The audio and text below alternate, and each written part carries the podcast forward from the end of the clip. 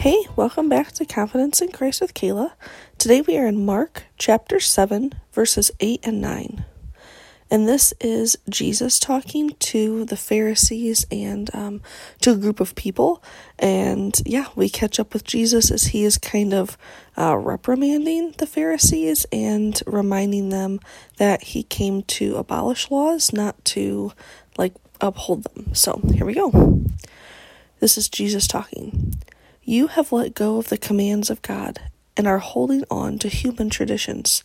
He continued, You have a fine way of setting aside the commands of God in order to observe your own traditions.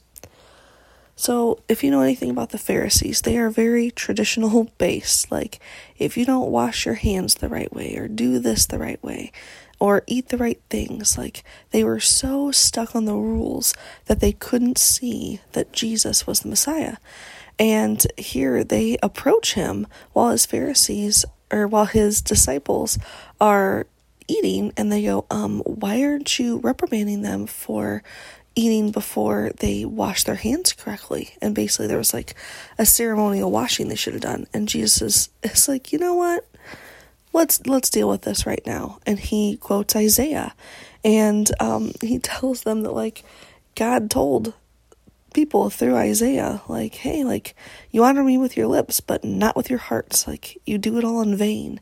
And then Jesus goes, kind of goes after him and says, hey, like, it's not about traditions. Like, I am here to take away all the rules that bind you up and just trip you up as you are going through life. Like, stop with the traditions and look at me.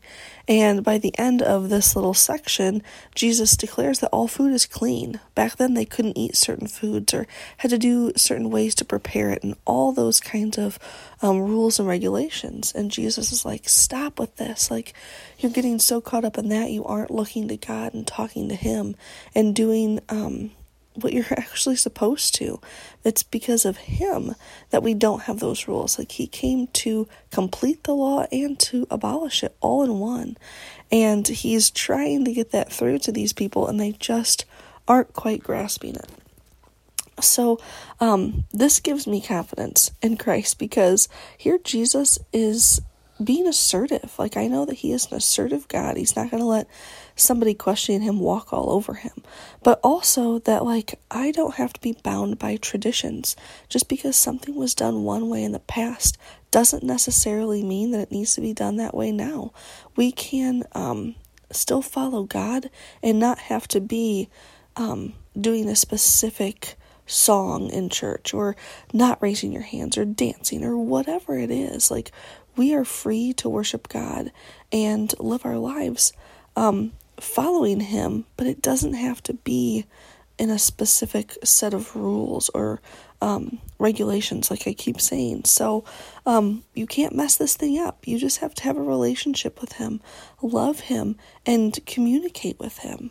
Follow hard after His heart and His will. And that's all He asks for. He doesn't ask for a bunch of rule exact followers. He just wants our relationship and to be a part of our lives. So I hope that gives you confidence knowing that um, you don't have a set of rules that you need to look for in the Bible to follow. It's all about Jesus. Keep your eyes on Him and you're good.